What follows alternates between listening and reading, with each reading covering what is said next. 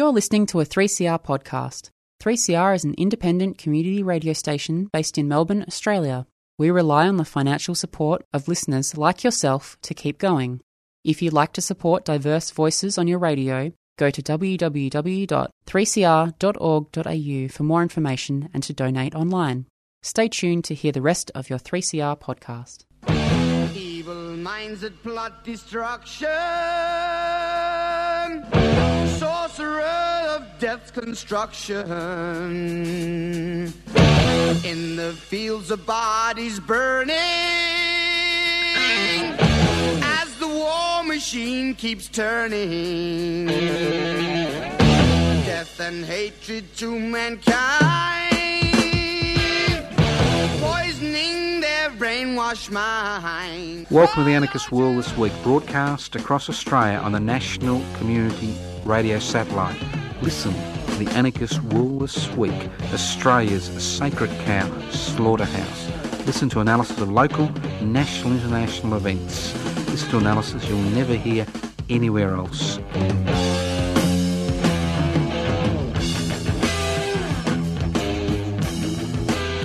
Welcome to the Anarchist World this week, broadcast across Australia via the Community Radio Network. This program is streaming live on 3CR, ooh. The program is podcast. You can access the podcast by going to 3cr.org.au. My name's Joseph Toscano. I'm the one who's coughing. That's right. We don't actually have pretend coughs. We have real coughs. You think, why don't you push the cough button? Because I don't want to, all right? Now, if you wonder what anarchy is all about, anarchism is all about. An anarchist society is a voluntary, non hierarchical society based on the creation of political and social structures which are based on equal decision making power and which give people equal access to wealth. And why these two concepts of equal wealth and equal power? Very simple. It's inequalities in power and wealth which give rulers the ability to dominate our activities. So, listen in. Today's election spectacular. I understand there's going to be an election this weekend, the 18th of May. Just in case you've uh, missed all that yellow advertising around the place, there is an election. There is a big election. And, you know, some people vote, some people don't vote, some people vote informal, some people vote for the Labor Party, some people vote for Liberal, some people vote for the, you know, Mr 19, some people vote for the Greens, you know, and we think that this is what democracy is all about, is casting a ballot every three years to elect a representative to make decisions for us for the next three years.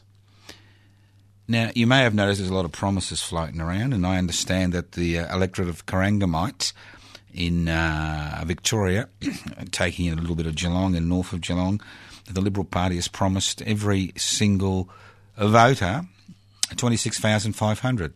Not personally, but in terms of things they're going to do in the electorate. So it's good to see that pork par- barrelling has not finished, that it's uh, a good sport, pork par- barrelling. And why pork barrelling? Because they used to keep pork in barrels and it was salted and it went on and on and on. Okay, the election spectacular. You know, I'm going to talk about the missing elector. This has been a very strange election campaign. I've been involved in every federal election since 1988, and before that, I mean, before 1988, I was involved in don't vote campaigns. In 1988, I was involved in a vote informal campaign. I was told it was illegal and I'd be prosecuted. I was, uh, it was found that it wasn't illegal. Then they changed the law to make it illegal. Then I've been involved in different campaigns over the years as a senator, a House representative candidate. I think I was the House representative candidate in the electorate of Dunkley three years ago. But this is the first year I've actually sat back and I've just looked at everything uh, develop. And why is, why is that? Because I'm more interested currently in getting public interest before corporate interest registered as a federal political party. And that means we need more members. We need about another 150 members on the federal electoral roll. So if the election campaign has left you kind of a little bit uh, sour faced, and I did notice Leunig's cartoon today kind of showed a, few, a lot of sour faced little cartoon characters. Well, maybe you should think about joining public interest before corporate interest. Go to our website, pibci, P-I-B-C-I dot net. Have a look, download the application form. Not on a computer? Relax. You can always leave a message on 0439 395 489. Leave a contact uh, address and we'll send you out some application forms. So, the Forgotten Elector.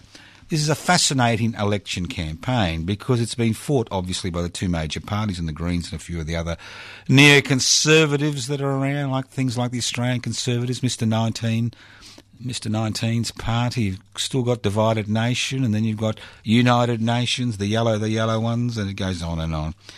But the interesting thing is, it has been a very, very well controlled political campaign. And that huge slabs of the Australian population have been written out of this play, this election play. For example, think about the 8 million Australians, about 30% of the population, who rely on social security benefits to survive. Not to get uh, f- uh, franking credits or negative gearing uh, things or family trusts, but the 8 million Australians who rely on social security benefits to survive. How many major political parties and minor political parties have you heard talk about this 8 million people? How many of the policies and promises that have been made look at the day to day issues which face the 8 million people on social security benefits, people on unemployment, new start allowances, people on, uh, people on old age pensions, people on single parents benefits, people on disabled disabled benefits. Think about it. I mean, we've spent the last three years, the Liberal National Party has spent the last three years denigrating the 8 million people on social security benefits in this country. And when you look at the policies of the most, most major parties regarding these forgotten Australians, the best that we can do is maybe that if the Labor Party is elected into office on Saturday, that they may, will review the New Start allowance. I mean, think about it. Eight million people shunted aside, maybe because they haven't got any cash, forgotten, not talked about. And well, we're not talking about people. How about the First Nations people in our community? How many people have you, how many candidates or the major political parties have you heard talk about the questions about a treaty? or questions about uh, closing the gap, and the list goes on and on. It's as if they don't exist. Now, obviously, climate change has got a bit of a Guernsey at this election. It's got a bit of a Guernsey. There are people out there worried about, you know, the human race disappearing off the face of the earth. I'm not one of them, but there are people worrying about that. And climate change or the climate emergency has got a bit of a Guernsey in this uh, federal election campaign. This is an election campaign that's been fought basically about the top 8% of people in this country. This is a federal election campaign that's been fought, about negative gearing and has been fought about dividend franking credits. That's giving people cash handouts for owning shares. It's that simple. You know, you can do whatever you like to it, but that's what it's about. It's about giving people cash for owning shares. It's as if the whole election campaign revolves around their needs, and to a large degree, this is how they'd like us to, you know, conduct this election campaign. Look at the margins, look at the fringes, work on that. Talk about the so called economy as if it's something that's got a life of its own. It's not. All the economy is is the relationship between people on this continent. And they call this an election campaign. Where's the vision? Where's the vision for the future? Where is it? Is it because our political representatives know that ultimate power doesn't lie in Parliament? It lies in the boardrooms of transnational and national corporations most of them owned, you know, by overseas uh, interests. Do they really realise that, and that they're basically little puppets who can only promise so much, who can't make major changes as far as the country is concerned. It's as if some people just do not exist. They don't exist in the economic uh, framework of this country. They don't exist as far as the cultural as- norms of this country is concerned. They don't exist as far as the political debate is concerned. And the tragedy is that many of these 8 million people who are on social security benefits somehow think that by voting in this election that their condition will change. Now obviously the ALP and the Liberal National Party have different policies on wages growth, different policies on penalty rates, and it looks like if the ALP is actually voted into office that uh, workers in this country, especially workers on lower wages, will get a better deal than they, than they have today, despite the screaming and posturing of that small section of society that owns the means of production, distribution, exchange, and communication. But think about it. Think about what the issues have been during this federal election campaign. Think of all the issues that we could have actually looked at. I mean, why do 800,000 young Australian children live in poverty and what are we going to do about that? Why do we still have over a thousand people in Manus Island Nauru who've been there for six years for the crime of seeking asylum in this country? Why is there no talk about nationalising the resources industry in this country? I mean, why should we give up what's in the ground to some corporation or some Clive Palmer in order that they will pay a few royalties and employ a few people? Why can't we as a community develop these resources and use the profits for the good of each man, woman, and child on this continent, the islands surrounding this continent. There's no debate about that, is there? Business as usual as far as corporate Australia is concerned. So some people are going to lose, you know, their negative gearing. A few people are going to use lose about 20, 30,000 people are going to use their franking credits. So what? We're the big ticket items. We're all told about tax cuts and how tax cuts are somehow going to improve, you know, the economic condition. Well, how about increasing the tax take? I know that the Labor Party is making big on the fact that over the next 10 years they'll uh, raise an extra $154 billion. That's $15 billion a year, which is not much from a budget of over $400 billion a year. That's about 3%, or about 3.5%. Not much. And they're talking about removing some real perks like negative gearing and uh, franking dividends.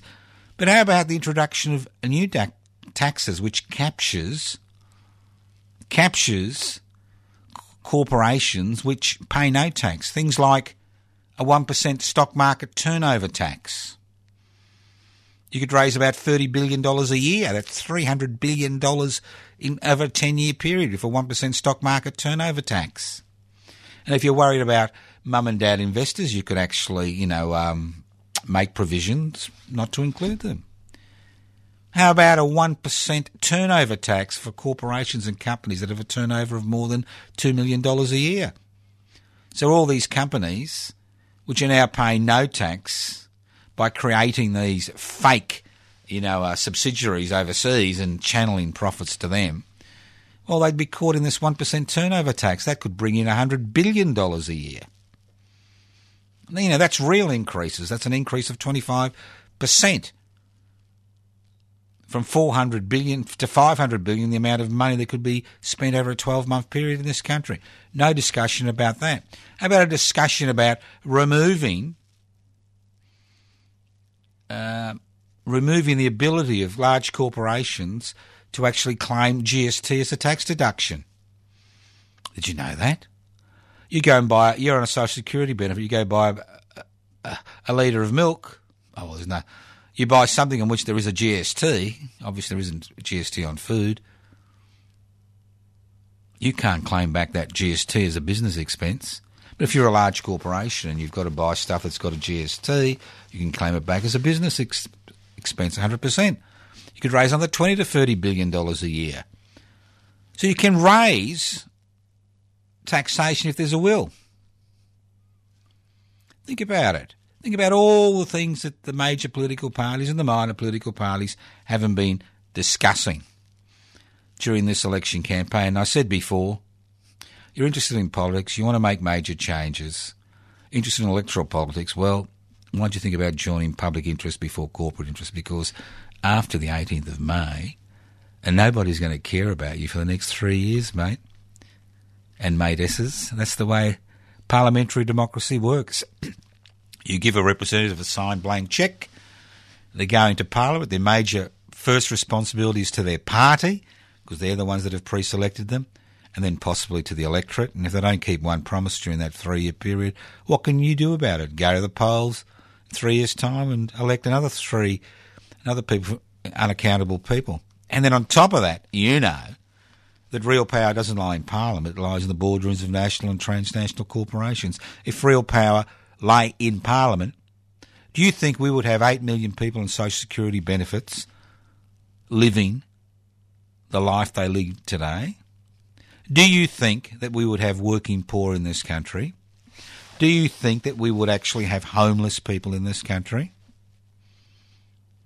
Do you think that we would have an underfunded public education and a public health system in this country? Think about it. 24 and a bit million people living on a continent. A continent. And we can't even look at the needs of the people. And look at the juvenile justice system around the country.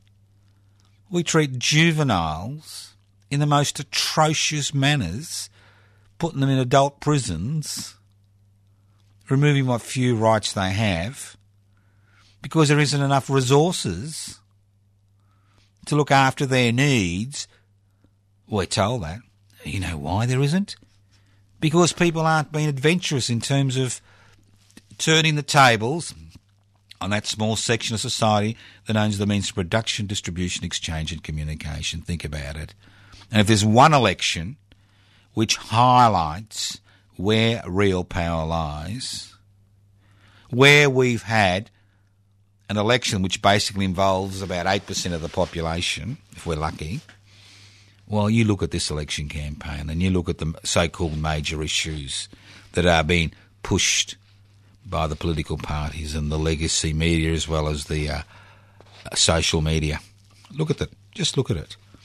Now, there is one good thing about this election campaign, and one very good thing. We are seeing the death of the legacy media, the Murdoch, Murdoch empire.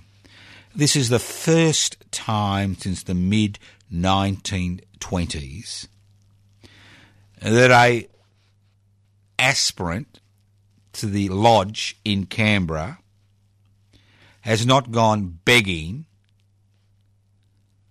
to Mr. Murdoch in order to win their support to win the election.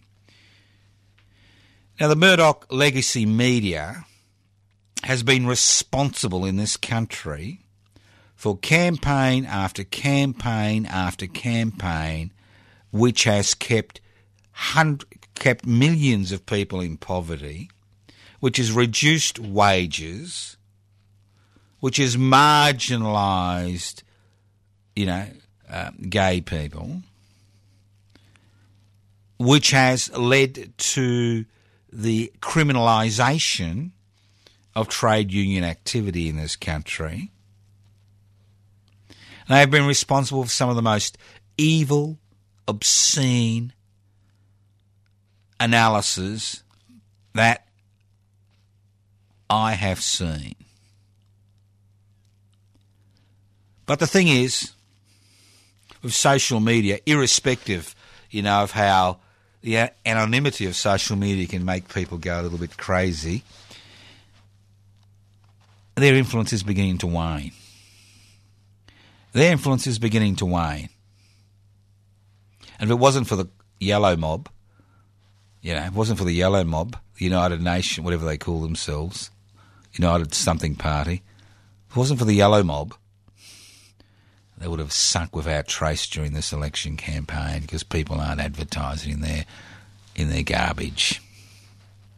And it's interesting to see how the major political leaders have basically picked and choose who they'll speak to and when they'll speak to them.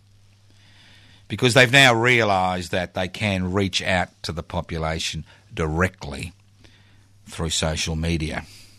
So if there is one good thing about this campaign, it's about Mr. Bill Shorten not going cap in hand to Mr. Murdoch and say, please, can you support me? And that's why we've seen the Murdoch media degenerate into a propaganda rag for an ageing corporate boss who continues to think that he can dominate political, social, and cultural activities in this country. That's one good thing about the 2019 election, as far as I'm concerned. Let's move on.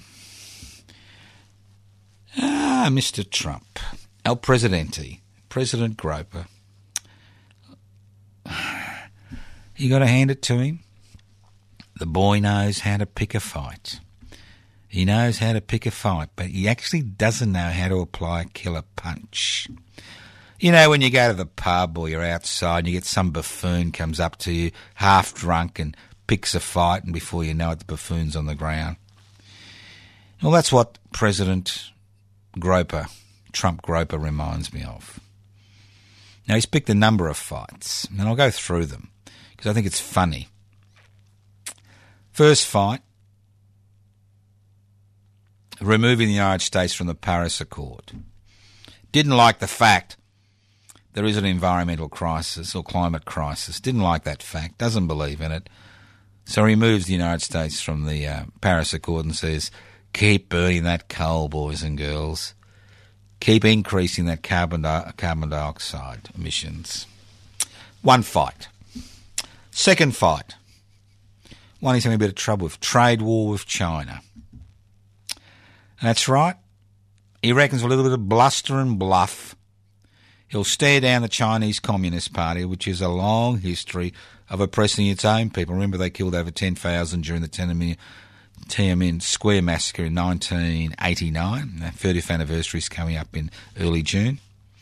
Don't forget that. Don't forget that. They're very good. You think they're going to be stared down by some buffoon masquerading as a president?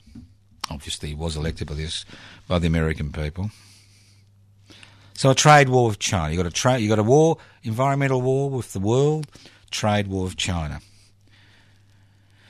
Then you've got this proxy war in the Middle East, which has been fought by Saudi Arabia, one of the most oppressive, evil, offensive regimes on the face of the planet. He's getting sucked into that day in and day out with this, uh, you know, this uh, business regarding trying to contain Iran. Pulling out of the agreement to ensure that Iran didn't become a nuclear uh, state. And if one thing the Iranians have understood is that the only way you're going to survive is by having nuclear power. And then we have the charade of the North Korean Accord with the United States of America as far as denuclearising North Korea. Now, good old, the old good, good old rocket boy has been playing Groper like a fool. Obviously, the Chinese Communist Party is not going to allow North Korea to fall in the orbit of South Korea or the United States of America. And that accord has turned out to be a shambles. Then we've got the consequences of his trade war with China, where it's the American people who are beginning to feel the pressure with the price of consumer goods going up and the farming lobby finding they can't export their garbage to China, and the list goes on and on. So here's the poor bloke fighting on four fronts. He, sounds. He seems to be punch drunk. So think about it. Think about what's happening. What's the point? What's the point of any of these disputes? What's the point of denying climate emergency? What's the point of a trade war with China? What's the point of supporting Saudi Arabia, one of the most offensive, authoritarian, evil regimes on the face of the earth? What was the point of, you know, having a dialogue with North Korea when you know it's the Chinese who actually pull the strings as far as North Korea is concerned? So all I can say is, well, welcome to the world 2019 style. Listen to the Anarchist World this week, broadcast across Australia via the Community Radio Network. This program is streaming live on 3cr.org.au. That's 3cr.org.au. My name's Joe Toscano. I've been hosting today's program. Here we are. Let's keep going. Let's keep going. Now, now, oh yes, the program is podcast. You can access the podcast by going to 3cr.org.au. That's 3cr.org.au. And as I said before, if you want to join public interest before corporate interest, we're interested in registering as a federal political party by the end of the year. And what does it give you? What advantage does it give you?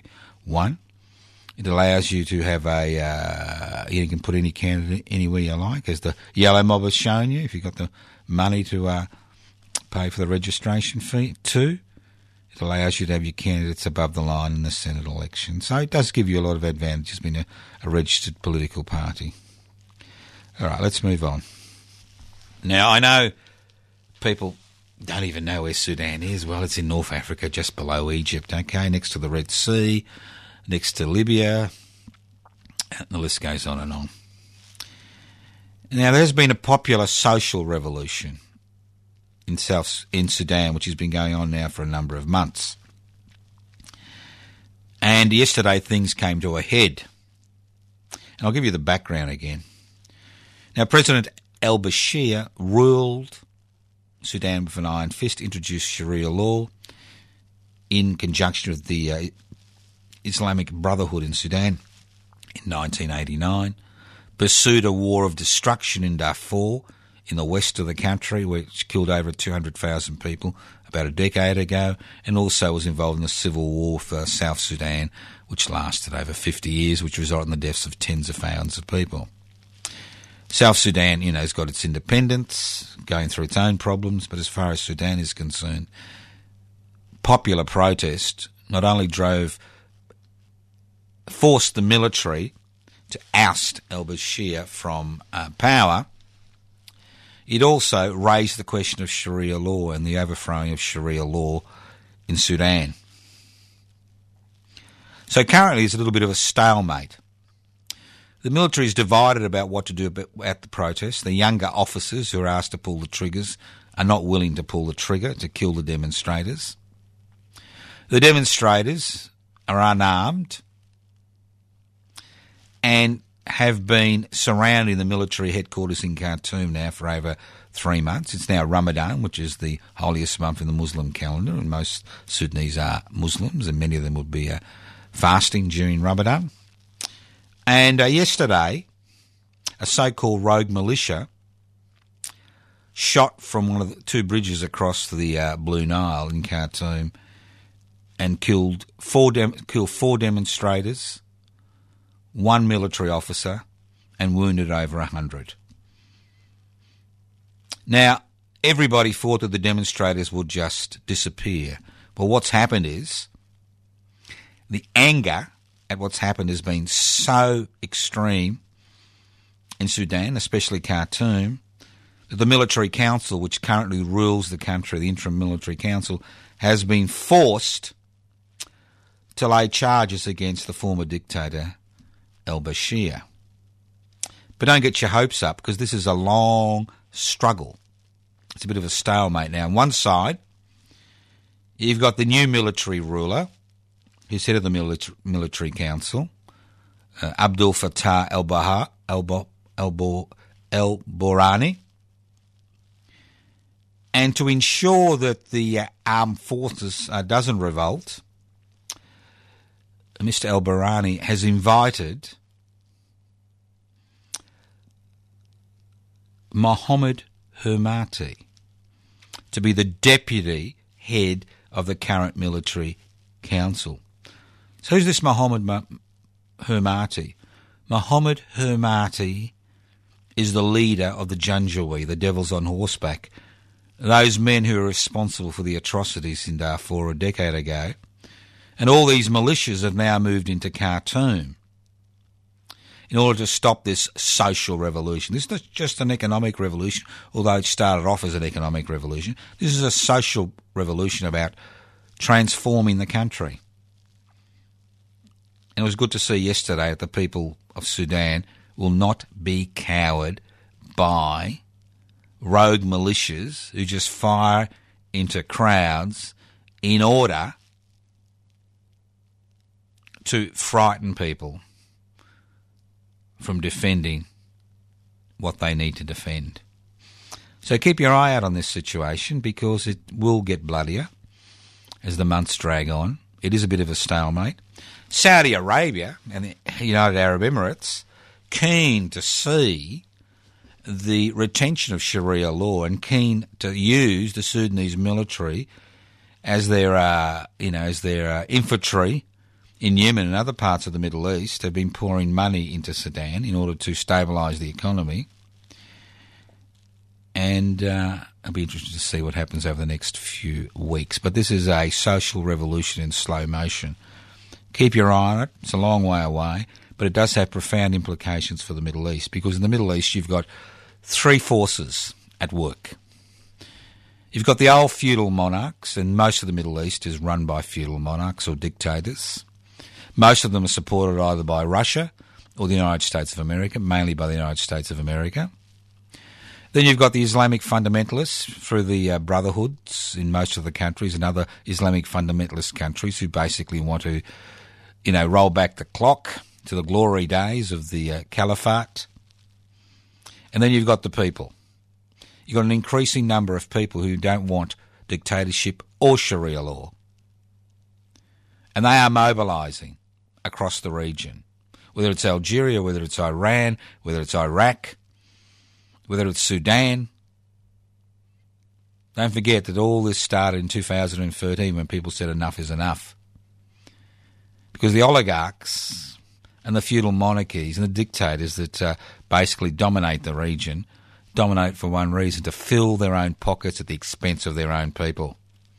So this is an ongoing struggle that we see around the world, whether it's in Australia, where we see 8 million people on social security benefits ignored in this uh, federal election, whether it's Sudan, where things have moved much quicker than most people expected. It's the same struggle. It's the same. It's the struggle for economic equality, the struggle for human freedom, and that's what the anarchist struggle is about.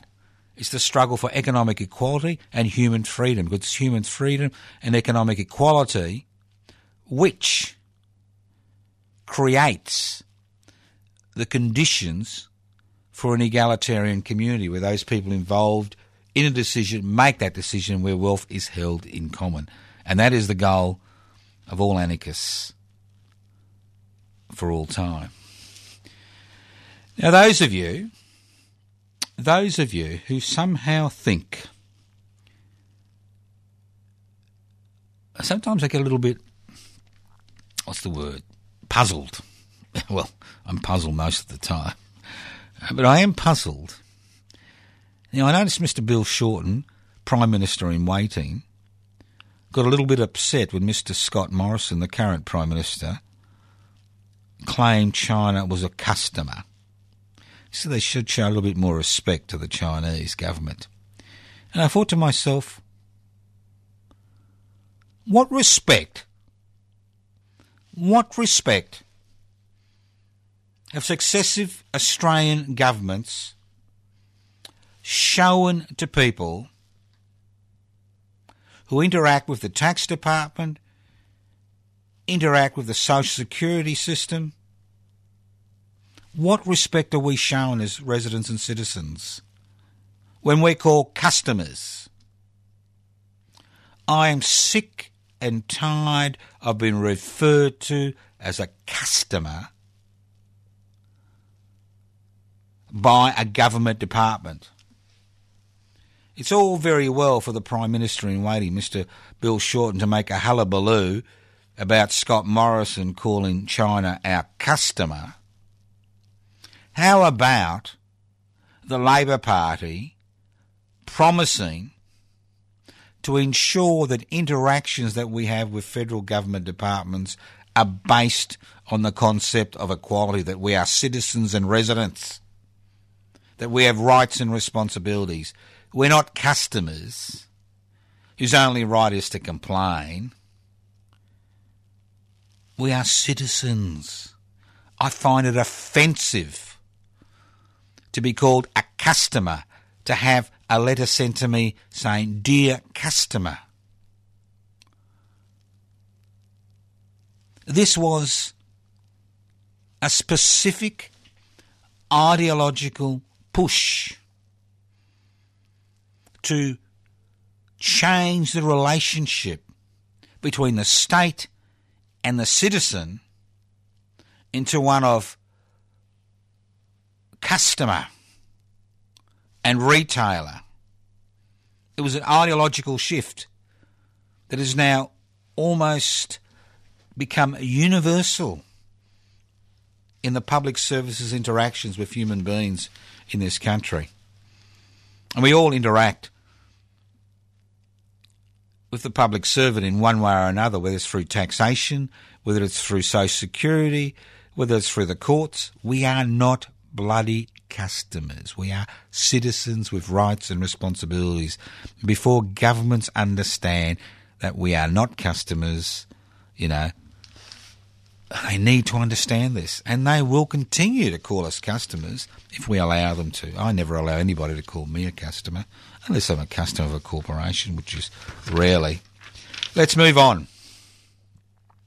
Now, public education has been a little bit of a uh, election issue. As I said, this is our election spectacular. Anarchist World this week, election spectacular. Now, I just got a few facts and figures here, and I know facts and figures kind of bore people because these these days we just make up our facts and figures because there's nothing like a good misinformed uh, set of uh, set of uh, uh figures to get the blood boiling. But you know, we really need to go back to facts and figures. I know it's pretty boring you know, thinking that, you know, the sun revolves around, the earth revolves around the sun. I know it's pretty boring. It's better to think that it's just a flat piece of garbage. And I know it's boring to think that uh, citizens should have rights. And I know it's boring to think that we should be treated with respect in this country. I know it's boring. I know it's boring that we shouldn't have poverty in a country of 24 million people on a continent which is resource rich. And I know it's boring there's not enough public housing to go around. There are people who are homeless during this winter across the country. I know it's all very boring stuff, but these are facts. Now, a few facts regarding the public education system. You like that? Public education system. Now, I love the public education system. I'm a product of the public education system. Maybe that's why they're trying to close it down. I never went to a private school in my life. Now, over the last decade, federal government contributions per student to the public sector have increased by $155. Over the last decade, Commonwealth government contributions for each student in private schools have increased by $1,429. Not my figures, the figures of the Grattan Institute. Institute you can trust because they still believe in that old fashioned concept of fact and figures. So, one decade, Commonwealth funding increases to per public student $155. Over one same decade, Commonwealth increases in funding to private students 1,429. Well, you know that the federal government basically funds private schools.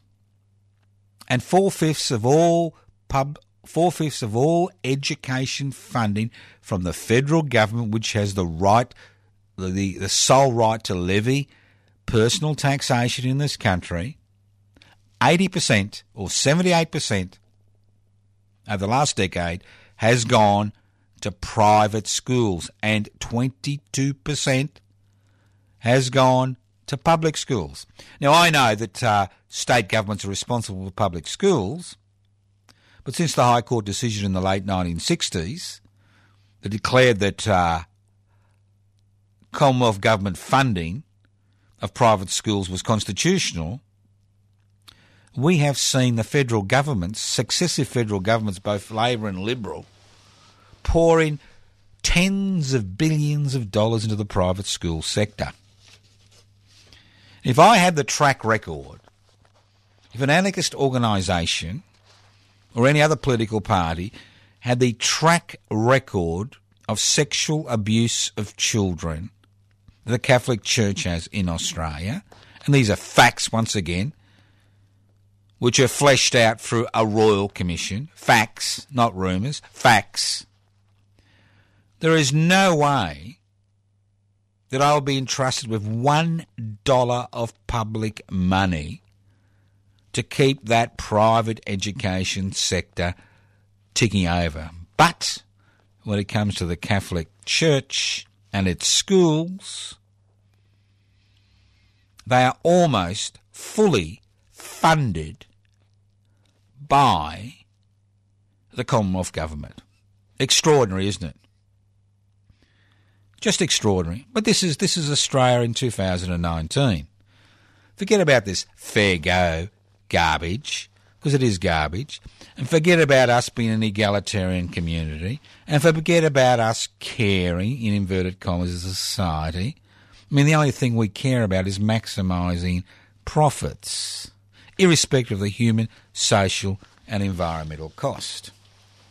And although there have been some interesting issues during this federal election campaign, like the climate emergency, the need for increased renewables, the Murray Darling Basin, the need to uh, give back people their penalty rates, and the list goes on and on, there has been really no debate about major changes to this country's infrastructure. No real debate about new taxes. That can be forced out of a corporate sector which is so bloated and so greedy that it basically pays voluntary taxation. Almost 70 cents in every dollar of taxation revenue that is raised in this country is raised through personal taxation. Listen to the Anarchist World this week, broadcast across Australia via the Community Radio Network. This program is streaming live on 3cr.org.au. Now, if you're one of these people who votes, and I congratulate you, when you vote, can I give you some advice? Unsolicited advice. Think about the policies. I know it's about facts, not emotions and feelings, facts. Look at the policy and say, is this policy, will this policy benefit that community, or is it about protecting individual gain? And if you look at the Liberal National Party coalition policies, I don't think there is one policy which benefits the community. I don't think there is. If there is, let me know. I'll retract the statement after the election on the 18th. But I find it very hard to see a more lackluster campaign campaign in the history of federal elections than the campaign which is being fought by the Liberal National Party in this country. Because it's not about a campaign about, you know, raising new issues. For example, the Prime Minister caught out on the hop, knowing that he hasn't got any real policies. It's about, you know, the bill you can't afford. What a slogan, the bill you can't afford. I assume the, Yellow Brigade gave him that, uh, that slogan, but the bill you can't afford, right? You know, a play on the name Bill Shorten, really. Come on. Makes dad jokes look funny, that one. But the bill you can't afford, it's all that seems to be it, you know? That seems to be their campaign. But in, you know, in the last moments, he thought, aha, let's help kiddies buy a first home. Now, I've been uh, involved in the public housing campaign now since uh, December 2016, and our slogan is very simple. And again, it's a state-based slogan: use uh, use uh, money that's raised via stamp duty to build public housing. You can house 20,000 Victorians and 20,000 Australians within the next decade. Get rid of the public waiting list in, in a year, and the list goes on and on. You get more people in public housing. You have uh, competition between the public and private housing sector. Uh, rents decrease because fewer people need to rent privately. Rents decrease. Property prices drop at the lower end of the market. Bingo, young people can actually access the property market and afford the uh, deposit. But no, uh, Mr. Morrison, I think this is a you know this is a, what they call a captain's pick as far as policy is concerned. Well, Mr. Morrison, Mr. Morrison Mr. Morrison, very intelligent man, very intelligent man. Couldn't answer the question initially whether gays go to hell or not, but that's a different matter. He did later on the next day. I mean, I, you asked me, do gays go to hell? Yep. Do liberal politicians go to hell? Yep. Does Joe Toscano go to hell? Yep. We all go to hell. You know why? Because the only hell we've got is hell on earth. There's no hell when we die. But getting back to Mr. Morrison, he says, Oh, we will ensure that young people, right, if they raise 5% of the deposit, we will guarantee the other 15%. Not give it to them, but guarantee it. Mm, everybody says, well, that's that would affect about 8% of first home buyers because last year there were 110,000 first home buyers, not 10,000. Two, could you pay, could you imagine paying um, paying interest, repaying a ninety five percent loan? Pretty tough, mate. And if housing prices continue to fall, before you know it, you owe more to the bank than your home is worth. And unlike the United States of America, and this is where I got a little bit of praise for the United States of America, if the equity in your home drops below what you owe, well, you can leave the key behind and piss off and say bye bye. And you can't be chased for the extra. In Australia, it's different. Your home falls in value, you sell that home, you can't pay back that home loan, you'll be bankrupted. End of story. They will follow to the end of the earth for that last dollar and cents. That's the way it is. So, Mr. Morrison, if you're really going to talk about improving the ability of first home buyers to actually access the market, and we're talking about a purely capitalist marketplace, what you need to do is fund public housing. The Commonwealth Government needs to be involved in the funding of public housing. A strong public housing sector means less people need to rent in the private marketplace, increases competition, rents fall, housing prices fall, more people are housed in safe, secure housing. Very simple, but it may not fit the ideological spin of the major political parties, who to a significant degree are there to maintain the status quo. Now, there is a pent up desire for reform in this country. I have felt it now for the last 18 months. There is this pent up desire for reform. There's this pent up desire to move forward. For the last two decades, especially the last decade, we have been stuck in a quagmire of our own making. We have been dancing to the beat of the conservative neoliberal drum. And it's all been about, you know, resisting change that needs to be made in our society. It's about maintaining the status quo. This is what the climate wars are all about. It's about ensuring that a few corporations that dominate the resources marketplace continue to dominate the resources industry. That's what it's all about.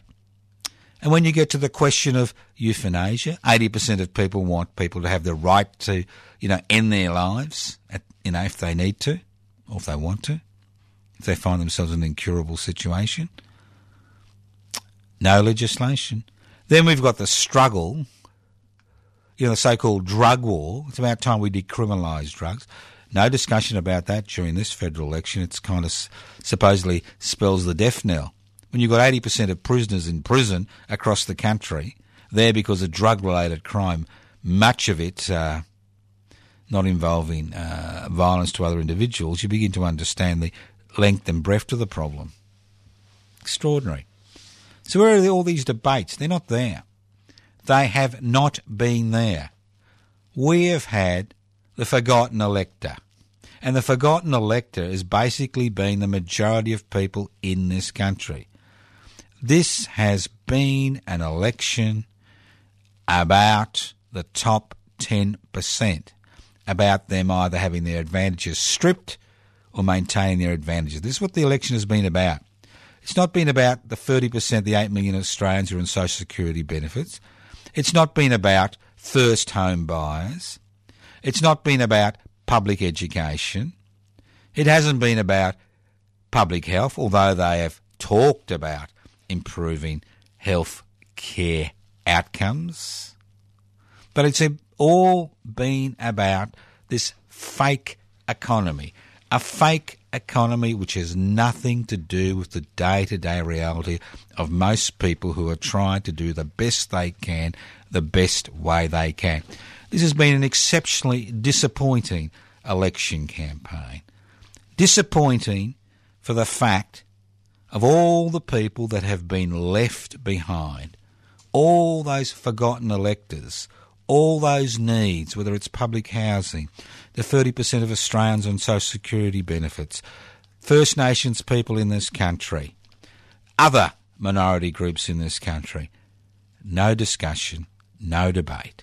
It's all about franking credits, which affects about 20,000 people, and negative gearing, which affects about 8% of the population. So, when you cast that ballot, if you haven't already, think about community benefit, individual gain. You can vote for individual gain, you can vote for community benefit.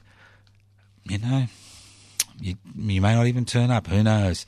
So it's all up to you. Think about it, think seriously about it, but remember at the end of the day, you get the government you deserve. Thank you once again for listening to the Anarchist World this week, broadcast live by the Community Radio Network. This program has been streaming live on 3cr.org.au. That's 3cr.org.au. That's right, 3cr.org.au. The program is podcast. You can access the podcast by going to 3cr.org.au. This program has been brought to you courtesy of the Community Radio Network. Few websites you can go to pipsy.net. Download the application form to f- join public interests before corporate interests. You can go to the Public Interest Before Corporate Interests YouTube channel. Just put Public Interest Before Corporate Interests. And hey presto, my pretty face will be there. You'll know who to chuck darts at next time you, you see me on a poster. Not personally, please. Uh, you can actually write to me. Yes, I do answer letters at Post Office Box 20, Parkville 3052. Post Office Box 20, Parkville 3052. You can go to anarchistmedia.org, anarchistmedia.org. Keep goes on and on and on. You can go to my personal Facebook page, Toscano for the public. Become a friend. I need virtual friends. I was thinking of charging people $5,000 to become a friend, but then I thought, what would they get in return? Nothing. That's what happens with virtual friends. Thank you for listening to the Anarchist World this week on your local community radio station. Remember, facts still matter. Remember, feet on the ground still matter. We are not involved in a virtual life. Life is real. We have real consequences. Take it in your hands. Change the future. It's up to you. Listen to the Anarchist World this week on your local community radio station, courtesy of the Community Radio Network next week. And if you like the program, let them know at the Community Radio Network. If you don't like the program, Well, let Mr. Morrison know. You know why you should let Mr. Morrison know? Because he may not be there in a few days' time. You can then write to Bill Shorten. Thank you once again for listening to the Anarchist World this week on your local community radio station, courtesy of the Anarchist World this week. Listen to us next week on the Anarchist World this week. That Facebook page, Toscano for the Public, YouTube, Public Interest Before Corporate Interests, Twitter account, yes. I've forgotten underscore AU. Who knows? Find it. See you next week. Evil minds that plot destruction. Sorcerer of death's construction. An analysis you'll never hear anywhere else. Anarchist World this week. Australia's sacred cow slaughterhouse. 10am every Wednesday. Listen to the Anarchist World this week for an up-to-date analysis of local, national and international events. Poisoning their brainwashed minds. Oh, Lord, yeah.